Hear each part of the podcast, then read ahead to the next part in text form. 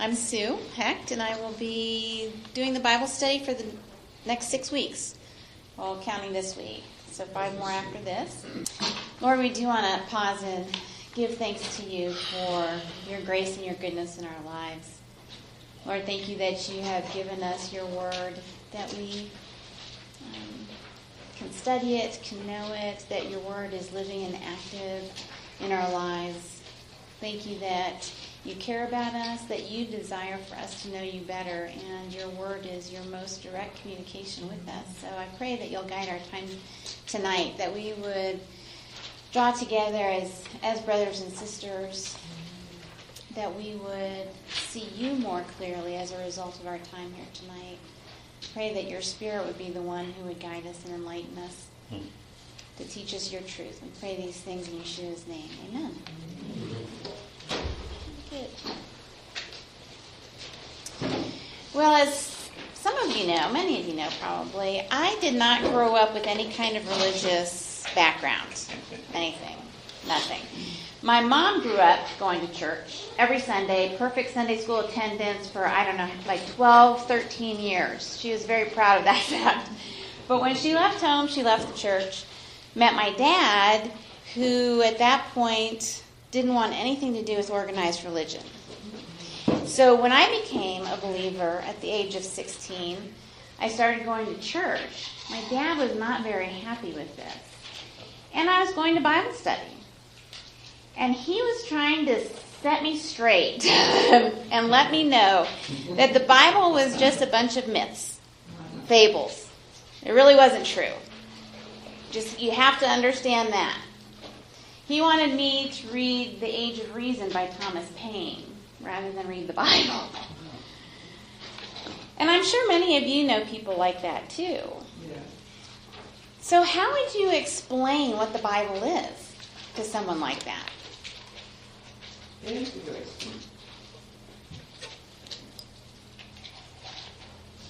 What are your thoughts on that? How, how, do you think about the Bible? What is the Bible? To me, I was being the Word of God. The Word of God? Okay. Okay. Yes, I and I really true. And that it's really true, yeah. So it's not just myths or fables or made up stories. What else? I see it as a sacred document. Sacred, okay, meaning. Um, honored, reverend, it's special. Okay, it's set, It's a, just a set apart. book. It's not just a regular book. Okay, good. What else? For me, I would tend to go into the historical um, side of it. The fact Okay. that it's a better, there's a better record of it as a manuscript than any other book ever. Um, Okay. So it's actually recording history as well. Yeah, and, and it's True in that respect. evidence of it being historically um, sustained than any text of any of the other things that we take for fact. hmm So it's very well preserved that way. And I mean, the, the discovery of the Dead Sea Scrolls, as many of you may know, was just huge in biblical studies because it showed the consistency in the Hebrew manuscripts across the centuries that the Hebrew scriptures were being preserved over time so well. And then even when you get into the New Testament, we've got so many um, manuscripts. We don't have the original manuscripts, but we have copies of those that are showing incredible consistency. And so we've got a lot of reliability evidence that these are historically reliable documents. Good. Anything else? You get something. Yes. What you just said to me. The Bible is to believe and to be in yourself. Good. That's what it is. You don't believe and you don't have any more heart, forget about it. Okay, so the Bible is something that you really either believe it or you don't, and if you believe it, then it, It's inside. it's something that it, it resides in you. You know, when you look at, at the scriptures and you look at the role of the Word of God and the role of the Spirit of God, they go hand in hand. They overlap. The Spirit of God uses the Word of God in our life the Word of God is used by the Holy Spirit. they go hand in hand. And so, in, in the sense, you know, as the author of Hebrews says, the Word of God is living and active in our lives. It's not just a stale document.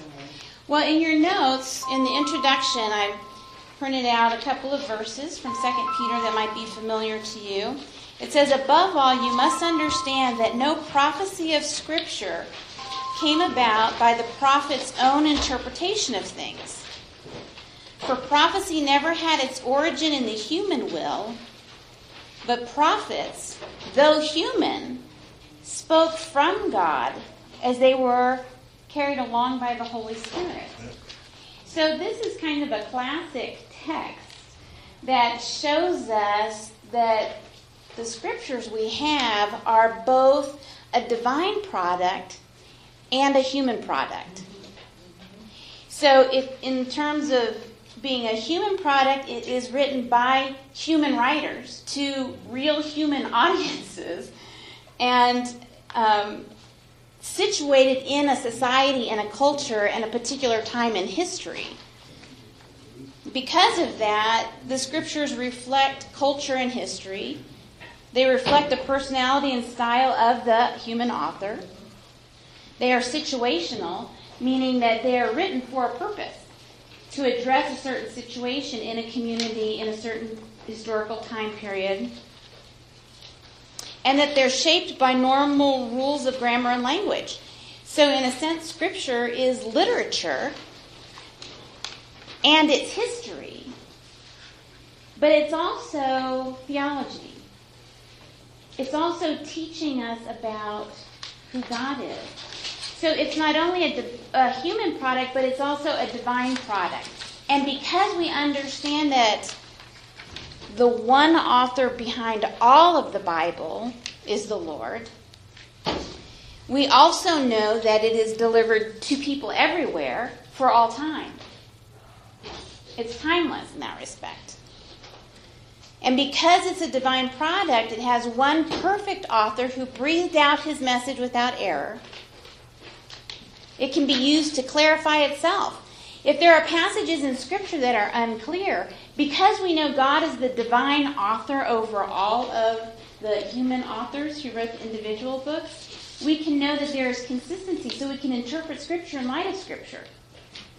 So, with unclear passages, we can look at other passages to see if that can help clarify what's unclear. And we know it has enduring authority and that it's relevant for all time. So all of the things that everyone mentioned here applies because of this perhaps two layers may be a way to think about it. we've got the human author of the text, but we also have the divine author who is sovereign over all of it. And because God is sovereign all of it, there's another aspect of Scripture that is is important for us to understand. And sometimes I think as believers, we tend to take bits of the Bible at a time. And what we fail to realize is that all of it fits under a story. That there is a story from Genesis to Revelation that is unfolding because it's God's story of how He's working His plan out in human history. So people talk about a grand narrative of the Bible. Some will even say that it's not just a story, but actually a drama, because it is moving towards a climax and a resolution. And I think when we think about it as believers, we realize, well, yeah, we know that things aren't done yet. we know Yeshua is coming back. And when he comes back, then things will begin to come to completion. God's kingdom is here in part now, there's an already sense in which the kingdom of God is here now, but there's a not yet aspect of the kingdom of God that we know is coming.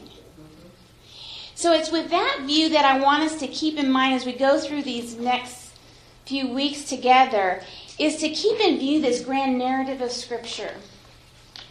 Because the topic that we're going to be addressing each week has to do with the description of God as creator of heaven and earth. And when you look from Genesis to Revelation, you see that this description of God is one that is present throughout. So I think David probably introduced a little bit of why this topic and why I'm teaching this, but when I did my PhD work, one of the things that struck me about this particular topic is that when we get into the New Testament, Paul uses this particular description of God when he preaches to predominantly Gentile audiences. This is a classic description of God from the Old Testament, the creator of heaven and earth, that Paul is using to address non Jews who are Torah illiterate to explain salvation, the good news of Yeshua. So my question was, why that description of God versus any other? There are a lot of ways that God is referred to in the Old Testament, a lot of titles for God. Why this particular one? Creator of heaven and earth. And the answers that I kept coming up with as I was doing research on these particular passages in Acts 14 and 17 just didn't seem adequate. Many scholars would say, well, you know, Paul's just referring to general revelation that anybody who doesn't know anything about the Torah would have some sense of, you know, God is out there. The problem for me, though, is in the first century, you had very few people who were atheists. Most people believed there was some deity behind all of creation. They just tended to think it was multiple deities and not just one. So again, my question, why that description versus any other? So that got me into the Old Testament and looking at passages. Why, where did this description show up? And what seemed to be significant about that particular title in the context in which it occurred? And as I traced it through the Pentateuch, through the prophets, through the writings, I started to see a pattern. And as we went into the New Testament, to see how Yeshua referred to that title and how that title seemed to be applied to him too. And then how that title again showed up in the early church in Acts. And then again, towards the end of the New Testament and finally in Revelation, that title of God is still predominant, it's still important.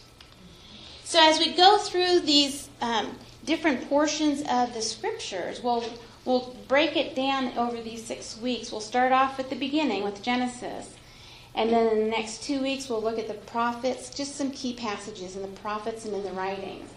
And then in, in weeks four and five, we'll look at what uh, the Gospels have to say and Yeshua has to say about this title, and then Acts and finally Revelations and uh, Second Peter. And every week, I want us to reflect on what difference does it make in our lives today then? If this is an important title for God throughout the canon of Scripture, how is it important for us today? What does it mean for us? So, like I said, we're going to start with the beginning Genesis 1. So, if you've got your Bibles, open up with me. Genesis 1 1.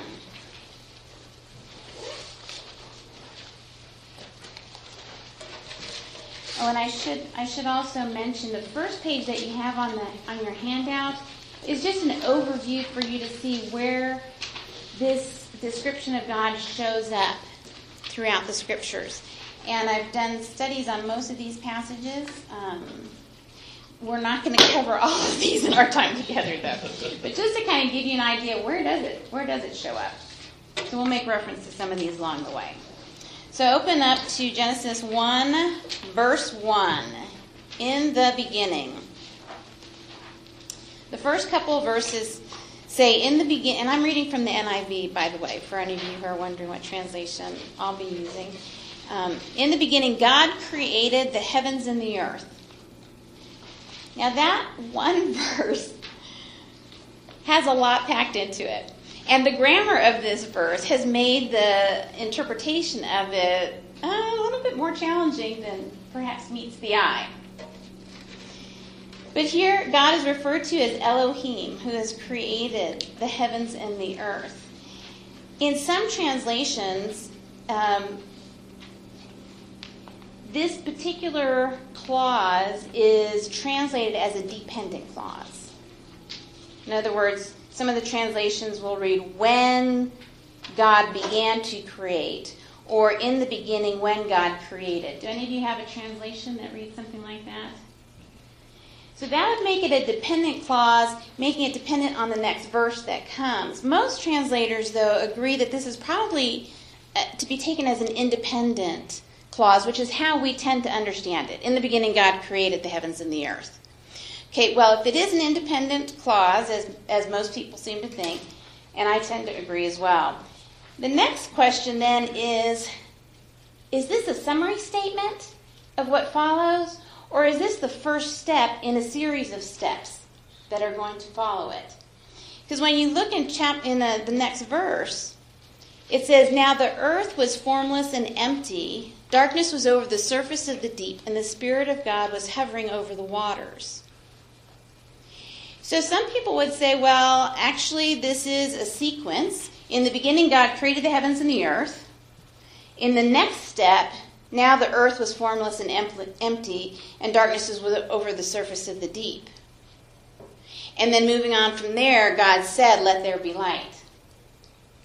Now, I tend to think that's got more problems than it is helpful. I don't think that's the intention here of the writer of Genesis describing the creation account. What seems to be the case, and what is consistent with Hebrew literature and Semitic literature, is that it's common for a general statement to be made initially, and then what follows is the specific unpacking of that statement, the specification. So, this first statement, in the beginning, God created the heavens and the earth, is a summary statement of what's going to be told next. so, the rest of the chapter is unfolding what, what does this mean? What does this look like? And that's what we have with um, the next statement there in, cha- in verse 2. Now the earth was formless and empty. And again, these two Hebrew terms here, there's some discussion. Is it this sense, as the NIV renders it, formless and empty, meaning kind of a blank slate? Or does it mean that it's chaotic and unorganized? Because these two words can, can mean either the semantic range en- encompasses both. I think when we look at the context in which these terms occur, though, that it's more likely that this is a blank slate that's being described. It's formless, it's void. Because when you look at what is being described from this first statement that in the beginning God created the heavens and the earth, what we have starting in verse 3 is a description of primarily matters that have to do with the earthly existence. We've got the stars being in place and the, the moon and the sun being placed in the sky. But the heavens are not the focus, really, of this creation account that we have in chapter 1. So it seems to be telling us creation from the perspective of humanity and focusing on the earthly existence. So we've got the, the earth is formless and empty, darkness was over the surface of the deep, and the Spirit of God was hovering over the waters. Then we've got the account of the seven days. So, what I'd like us to do is everybody look in your scriptures and tell me what's happening in each day. So just do some observation. And if you want to jot down on your outline what we've got happening here. Oops. What do we have in day one? What does it say?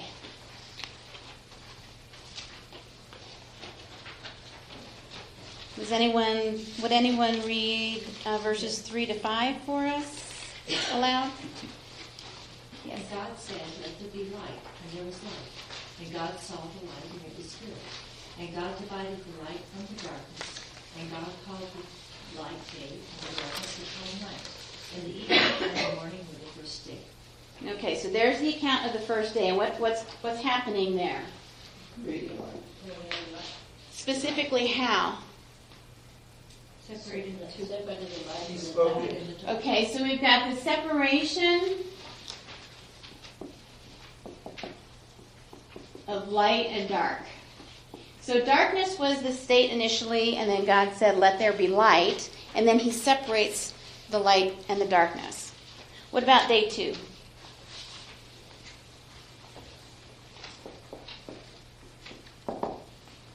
Would someone read um, verses 6 through 8 for us? And God said, Let it be the sponge for the midst of the waters, and let it separate the waters from the waters. And God made the sponge and separated the waters that were under the sponge from the waters that were above the sponge. And was so. And God called the sponge heaven, and there was evening, and there was morning the second day. Okay, so what do we have going on here? God is separating again. What is he separating? The firmament, the, the above the atmosphere from the from the from the water. Okay, so we've got the separation of the waters above and below.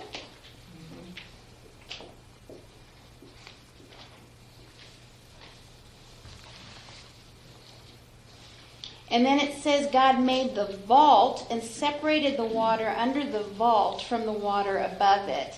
So, and then in verse 8, and God called the vault sky. And there was evening and there was morning the second day. So we've got the, ear- the waters below, the waters above, and the sky. Right? Okay. What about verses 9 through 13? Day 3. Then God said, Let the waters under the heavens be gathered together into one place, and let the dry land appear. And it was so.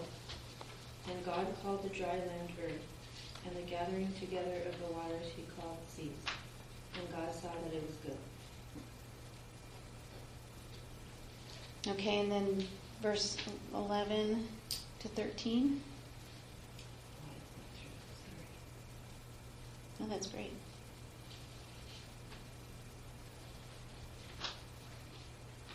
Then God said, Let the earth bring forth vegetation, every kind of plant that bears seed, and every kind of fruit tree on earth that bears fruit with its seed in it. And so it happened. The earth brought forth every kind of plant that bear, bears seed, and every kind of fruit tree hmm on earth that bears fruit, which its seed, with its seed within. God saw how good it was. Evening came, and the morning followed, the third day.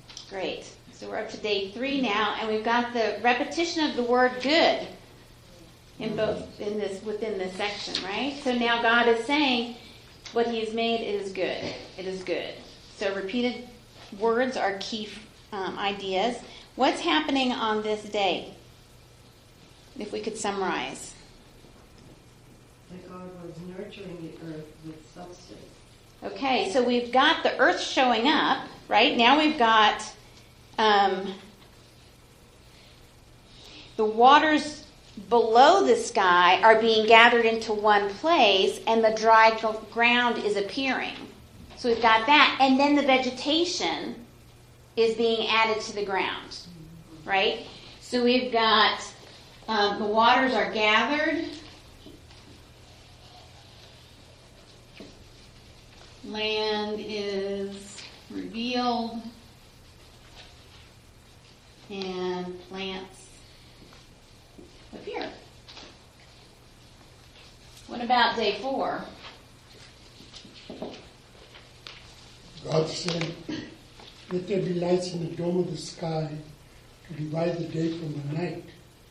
Let them be for signs, seasons, days, and years. And let them be for light, uh, make the two great lights. The larger light to rule the day, and the smaller light to rule the night, and the stars. God put them in the dome of the sky to give light to the earth, to rule over the day and over the night, and to divide the light from the darkness. And God saw that it was good. So there was evening, and there was morning, a fourth day. Wonderful, thank you. So now we've got another declaration that it is good what God has done on this day. And what has He done? Again, to summarize, He says, Let there be lights in the vault of the sky to separate the day from the night, and let them be as signs to mark the seasons. And He puts two great lights. What are these great lights? The sun and the moon. Sun and the moon. Why doesn't it say the sun and the moon? Says the greater light and the lesser light. Anybody know from previous studies, perhaps, of this passage? Those terms in Semitic languages actually referred to deities. So many scholars think that the writer of Genesis is not using those terms in particular to make clear that God is the only deity present in this account. There are no competing deities. Now, if we if we had the time, um, we could talk about the different creation accounts or myths that other people groups around Israel had, and in all of those accounts, creation occurs through cosmic battle. The different gods fight one another, and the earth, the sky, the rivers, humanity emerges out of this Chaoskampf is what they call it, this cosmic battle. That is not at all the picture we have here. God speaks. And there it is. And so it's likely that again the author of Genesis is making clear that these are these are lights in the sky that God has put there, inanimate objects, to govern these different seasons. So the fact that God has put these in place so that we have night and day and we will have winter, fall, spring, and summer, that later we know Israel will be celebrating the harvest because of the different seasons that God has established. Yes, Mary. It to my mind, and I thought of it before, that it proves the deity of God and that He's a nurturer. He is a nurturer. This is a very key idea that I think emerges out of our creation account. So let's go back to that idea. So what we've got here now in day four, we've got the um, the sun and the moon And the stars. and the stars that God has appointed. And now keep in mind too, we already know on day one what happened. God created the light. So these greater light, lesser light are not creating light. It's already there. God is placing these heavenly bodies in the, the vault of the sky to now govern The season. the seasons and the light and darkness for the earth. So we've got the sun and the moon and the stars that are populating the sky.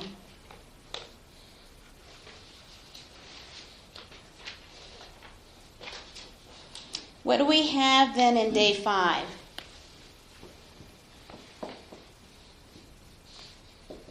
Sorry, my handwriting is so bad. Who wants to read the account for day five? Then God said, Let the water teem with an abundance of living creatures on the earth. Let birds fly beneath the dome of the sky. And so it happened. God created the great sea monsters and all kinds of swimming creatures with which the water teemed and all kinds of winged birds. God saw how good it was. And God blessed them, saying, Be fertile and multiply, and fill the water of the seas, and let the birds multiply on the earth. Evening came, and morning followed, day. Great. So day five, sea creatures Sea creatures and the birds. and the birds. And where do the birds primarily flock? in the sky. hmm So now we've got living creatures in the sea, in the water, and flying around in the sky. Mary. Whenever you think, when you really think about it, he not only wanted the upper, so to speak, atmosphere surface, he wanted the whole thing, the upper and the lower to be be filled with his creation. Plan was very intense. I think it's really worth taking the time to look through what is being highlighted. Words aren't wasted in scripture. So whatever here is here it's here for a reason and it's it's for us to understand who God is, yeah?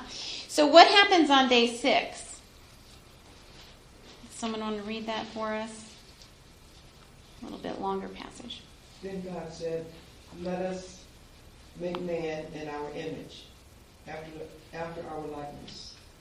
Let them rule over the fish of the sea, over the flying creatures of the sky, over the livestock, over the whole earth, and every living, every crawling creature that crawls on the land. No, I think it's, Yeah, we I jumped think you read it, should read it twenty-four. Yeah, we jumped over 24. 24 there, but that's okay, and 25. Then God said, Let the land bring forth living creatures Mm-hmm. according to their species, livestock, crawling creatures, and wild animals, according to their species. And it happened so. God made the wild animals according to their species, the livestock according to their species, and everything that crawls on the ground, each according to its species. And God saw that it was good. Great. So now we've got on the sixth day land creatures, including humanity. And that's what um, verses 26 and 27 highlight. God said, Let us make mankind in our image, in our likeness, so that they may what? Rule over the fish in the sea and the birds in the sky, over the livestock and all the wild animals, and all the, the creatures moving on, along the ground. So God created mankind in his own image. In the image of God, he created them. Male and female, he created them. So together, male and female reflect the image of God. And God blessed them and said to them what he had said to the uh, previous creatures too be fruitful and increase in number. But these are the only created beings that are created in his image and in his likeness. Now, there is discussion too. What are these Hebrew terms here? What do they mean? And archaeological evidence actually helps us in this respect because other cultures would use these terms to refer to images that were carved or erected for a ruler in a part of their, the realm where that ruler was not. And that image or likeness of the ruler represented the authority of the ruler in his physical absence. So, what we have in the creation account is humanity is now a unique part of God's creation, and that humanity alone represents the image and likeness of God, that we are to be his representatives, to rule, to steward all of creation. And we'll talk a bit more about uh, what that what that means and what that looks like. And what I was thinking, I may, Mm-hmm. God wanted, you know, the creator there wanted man to do, take care of it, he would take care of it. He was giving responsibility over to man. And that's what, what we're going to hear a little bit more in chapter 2 when we look at that doublet of the creation account. So as we wrap up chapter 1, we look at the last couple of verses here.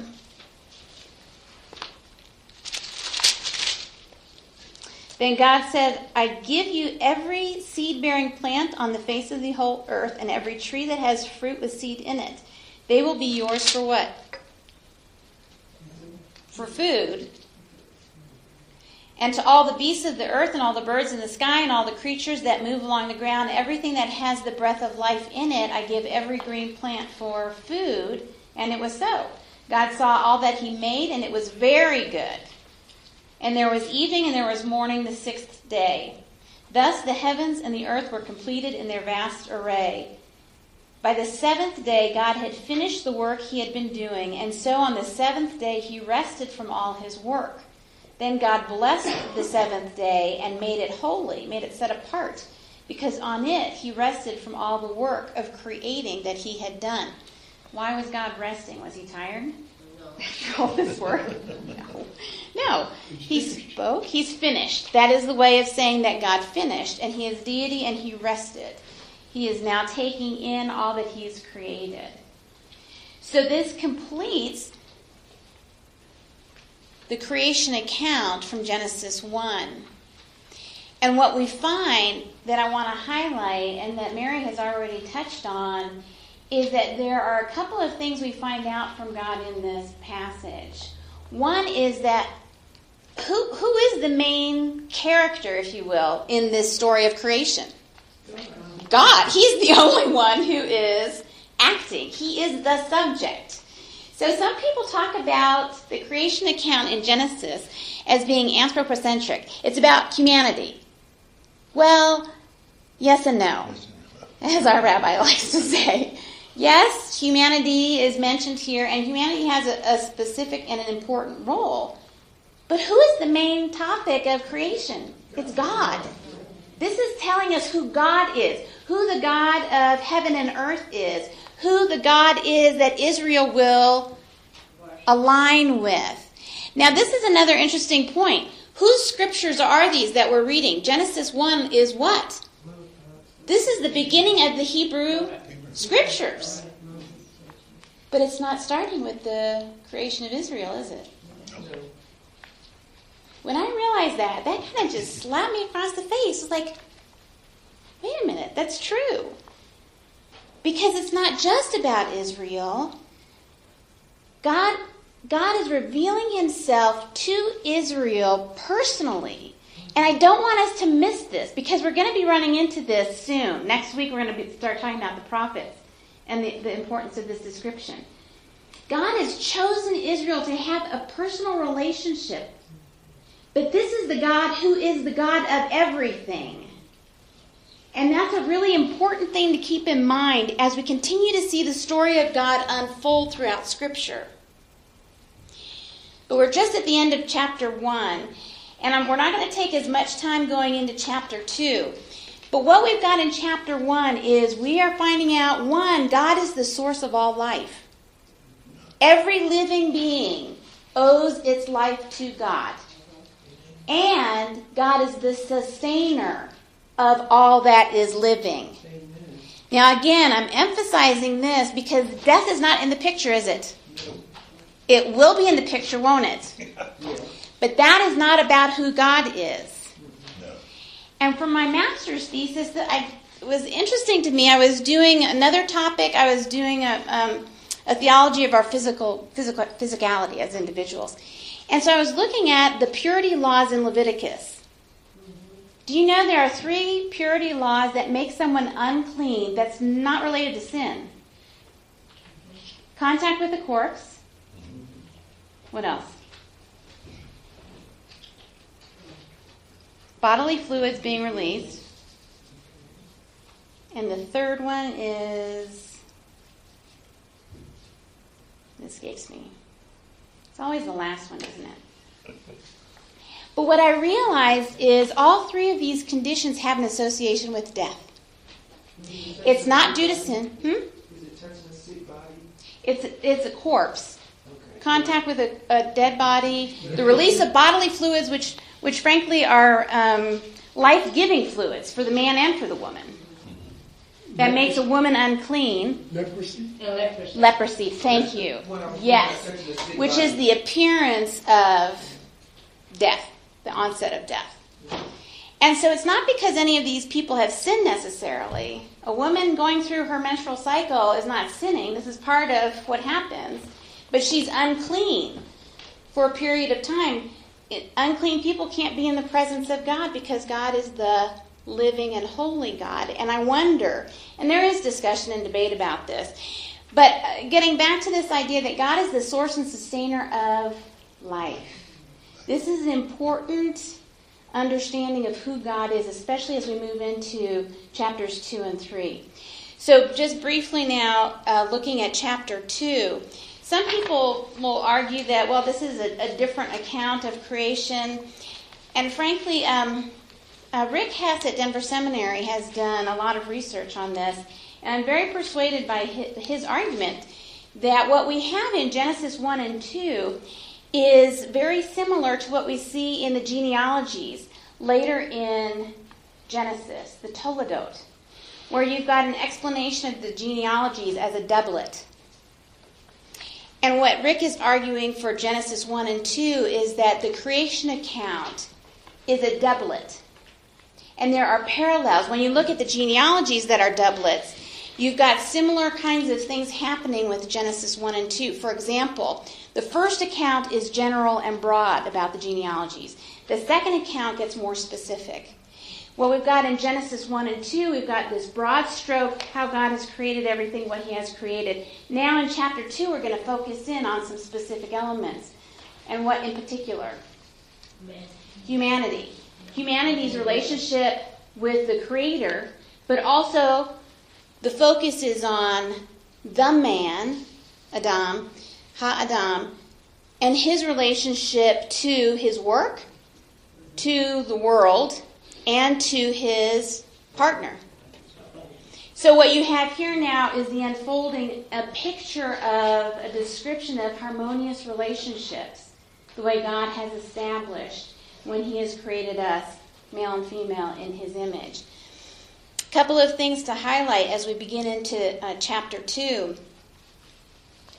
It says in verse 4 This is the account of the heavens and the earth when they were created, when the Lord God made the earth and the heavens. Now no shrub had yet appeared on the earth, and no plant had yet sprung up. For the Lord God had not sent rain on the earth, and there was no one to work the ground. But streams came up from the earth and watered the whole surface of the ground. Then the Lord formed a man from the dust of the ground and breathed into his nostrils the breath of life. And the man became a living being. Now the Lord God had planted a garden in the east, in Eden, and there he put the man he had formed. The Lord God made all kinds of trees grow out of the ground, trees that were pleasing to the eye and good for food. In the middle of the garden were the tree of life and the tree of the knowledge of good and evil. Here, God is the gardener, causing fruit to be produced from the ground. What is one of the roles of humanity? to till the soil. Just as God has brought life sustaining food from the earth, so we are to sustain life by cultivating food from the earth also.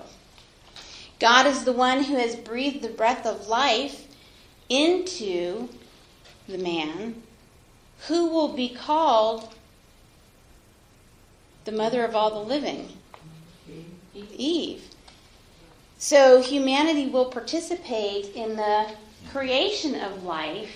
Again, I think in the image of God, bearing we aren't the we're not the source of life. God is, but we participate with him and he in a sense delegates this ability to us to produce life. So now we've got God interacting with the man. Um, and later, I know we've got to move through this a little bit quickly um, in light of time. But it says in verse 18, well, verse 15, we better start up there. The Lord God, and again, just a little note here, rather than referring to God simply as Elohim, which was a general way of referring to God that we saw in chapter 1, now we've got Yahweh Elohim being mentioned, the Lord God. So now it's more specific. Again, it's going into that more specific account of creation, and it's more clearly identifying the God of Israel, who the God of Israel will be. The Lord God took the man and put him in the Garden of Eden to work it and take care of it. And the Lord commanded the man, You are free to eat from any tree in the garden, but you must not eat from the tree of the knowledge of good and evil. For when you eat from it, you will certainly die. And then God says, It's not good for man to be alone. I will make a, a helper suitable for him.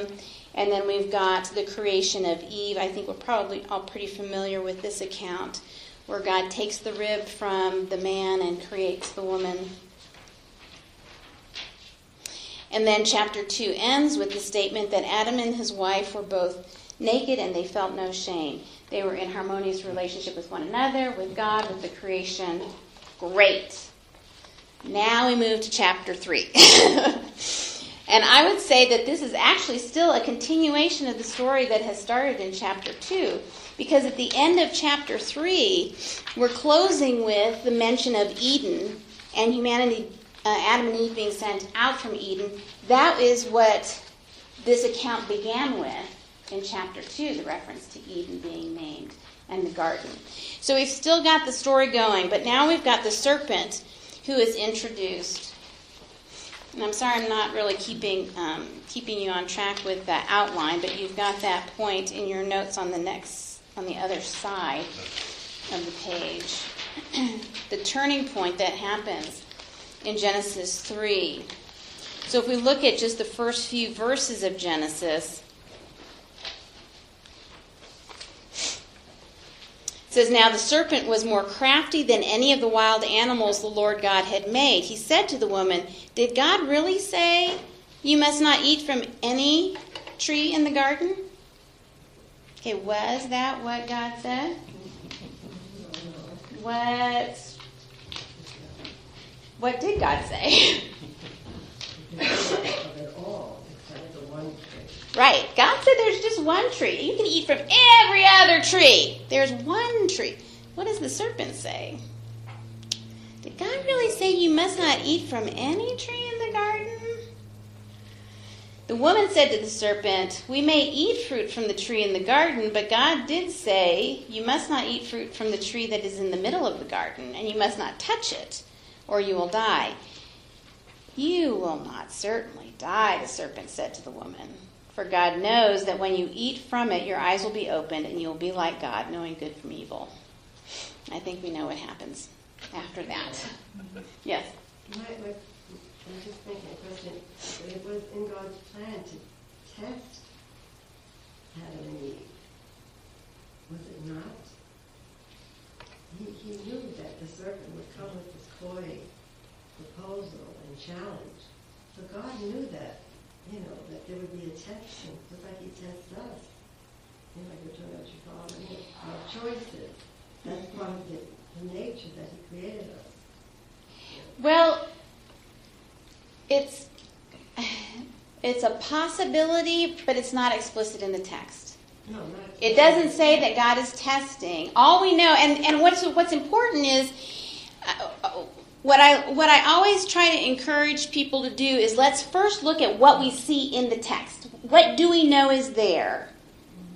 And then we can suggest maybe filling in some things, but we need to be careful about what we're filling in and what yeah, because because we run into ramifications theologically with that.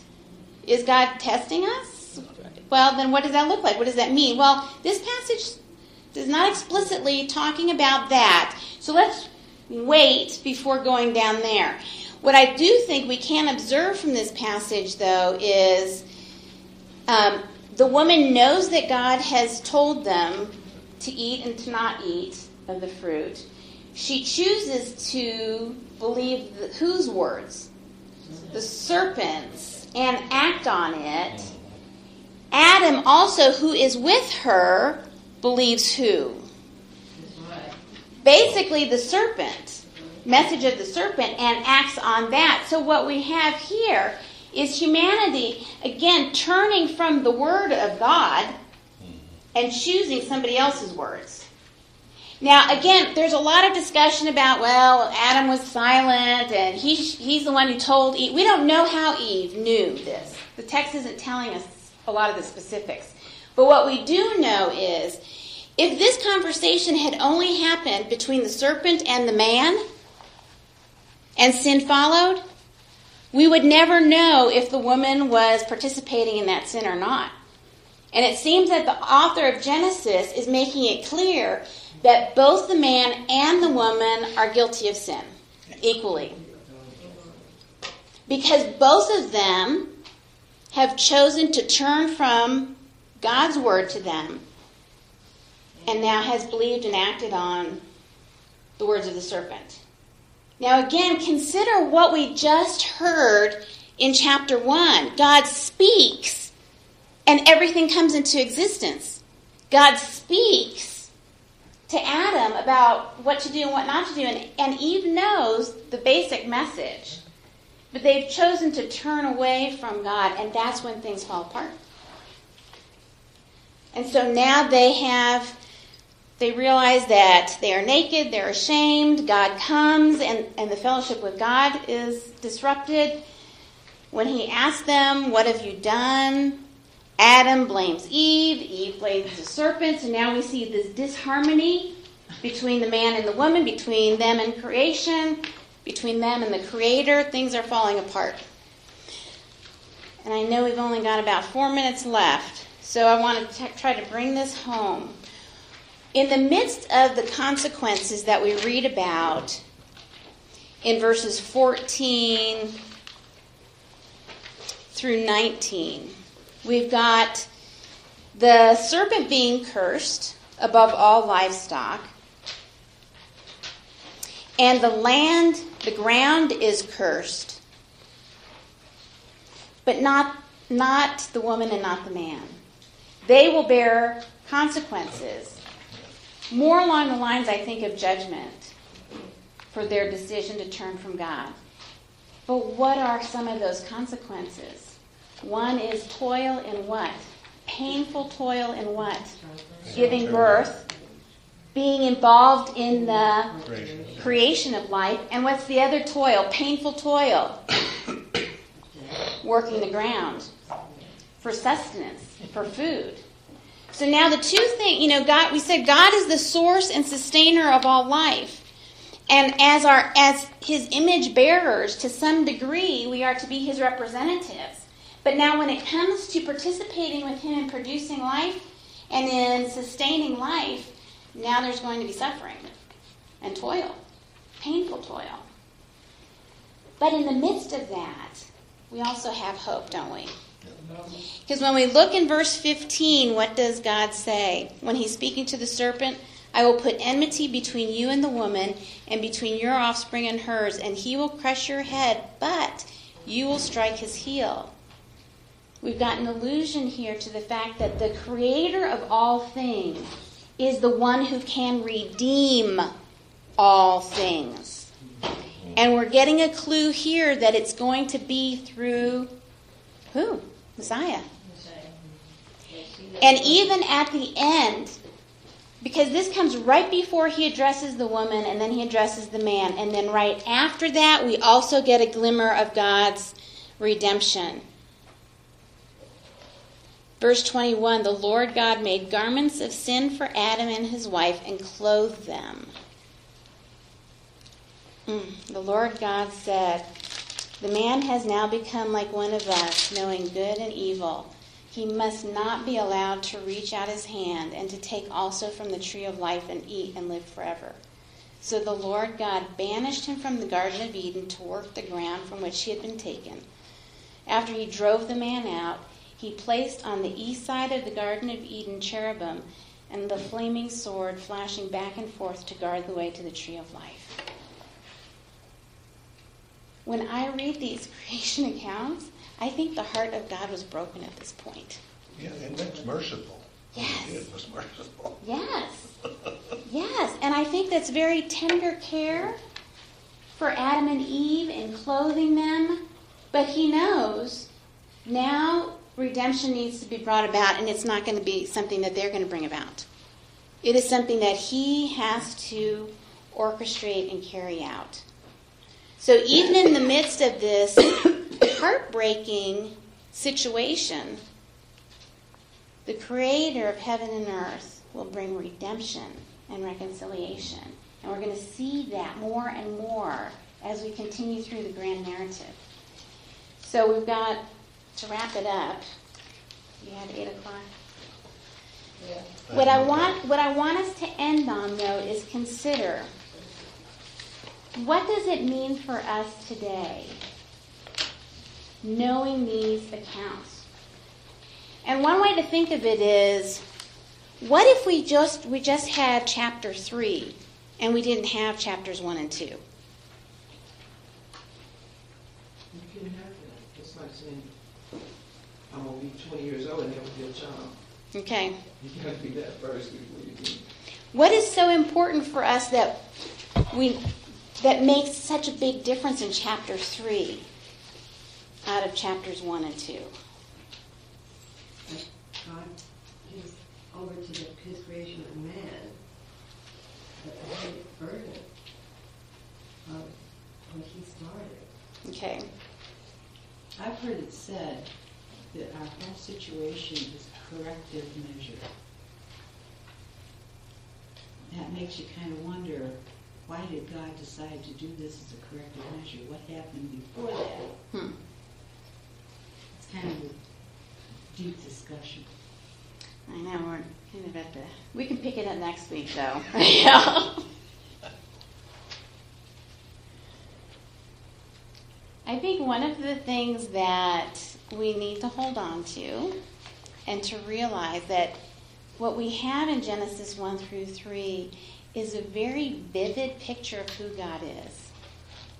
The fact that He is good, that He cares about life and sustaining life. And that that is that is his character.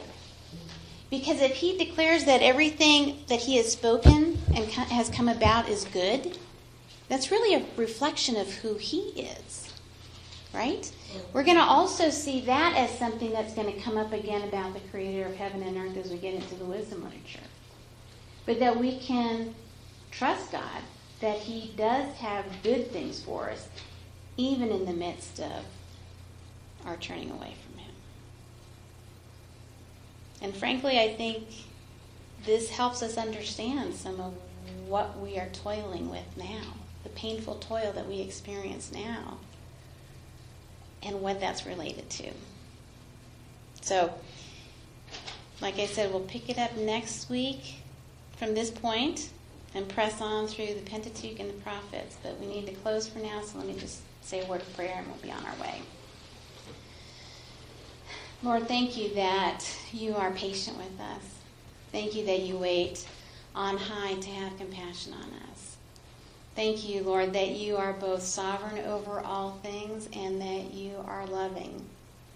That you are intimately acquainted with who we are, that you desire relationship with us, that you created us for relationship, not to be isolated from one another or from you. Thank you that you give us community. And even though there's a lot of brokenness in us and around us, that you are the Redeemer and you are the Creator of heaven and earth who can bring healing and wholeness and reconciliation. And then, even if we don't see complete healing now, we know that there is a day coming when every tear will be wiped from our eyes because you are moving things forward. And that there will be a time when all things are made right, when all things are reconciled to you. Thank you that we are allowed to be a part of your plan and one of your children, a part of your family. So, Lord, I pray for my brothers and sisters and ask that you would fill them and direct them the rest of this week, that you would reveal yourself to each of us more clearly, um, day by day, as creator of heaven and earth. We thank you and we praise you in Yeshua's name. Amen. Amen.